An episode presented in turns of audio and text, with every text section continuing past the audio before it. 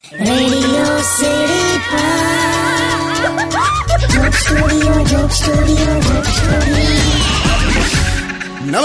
welcome back radio city joke સ્ટુડિયોમાં આપનું સ્વાગત છે.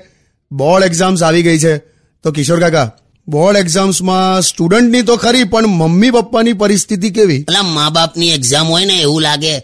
ઓફિસથી વહેલા ઘેર આવી જાય રજાઓ મૂકી દીધી હોય છોકરો જે રૂમમાં વાંચતો હોય ને એ રૂમમાં તો હોમ ડિલિવરી જેવી સુવિધા હોય એમ. ચા પાણી નાસ્તો જ્યુસ બધું ખાટલા પર જ આપી જાય. પણ આ બધું કેમ? કેમ કે છોકરો ભણે બસ. એમને કોઈ બીજી તકલીફ ના પડે એમ. અને પેલો અંદર બેઠો બેઠો દહી જાણે હું કરતો હોય મેસેજો કરતો હોય તારું કેટલું પત્યું? તારું કેટલું? એટલે તું વાંચ ને પણ હવે. પણ હવે ત્યાં મા બાપનું પૂછ્યું ને. તો તું જો રિઝલ્ટ આવ્યા પછી છે ને દરેક મા બાપ આવું જ બોલતા હોય હા. કે આમ તો મારો છોકરો બહુ હોશિયાર છે. છેલ્લા અઠવાડિયામાં વાંચવા બેઠો ને તોય પોસઠ ટકા આયા. બોલ હવે આખું વર્ષ વાંચ્યું હોત તો કેટલા ટકા લાવત?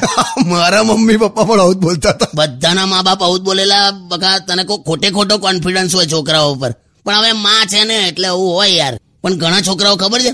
છાના માના આમ છે ને ચૂપચાપ મમ્મી પપ્પાના પર્સમાંથી સો રૂપિયા અને પચાસ રૂપિયા અને પાંચસો રૂપિયા આમ સરકાઈ લે. હા તો કઉ છું આ પૈસા છે ને તમે પર્સમાં ના રાખશો એમના ચોપડામાં સંતાડો. કોઈ દિવસ નહીં જાય પૈસા. મારો હારો ચોપડા ખોલે તો જાય ને.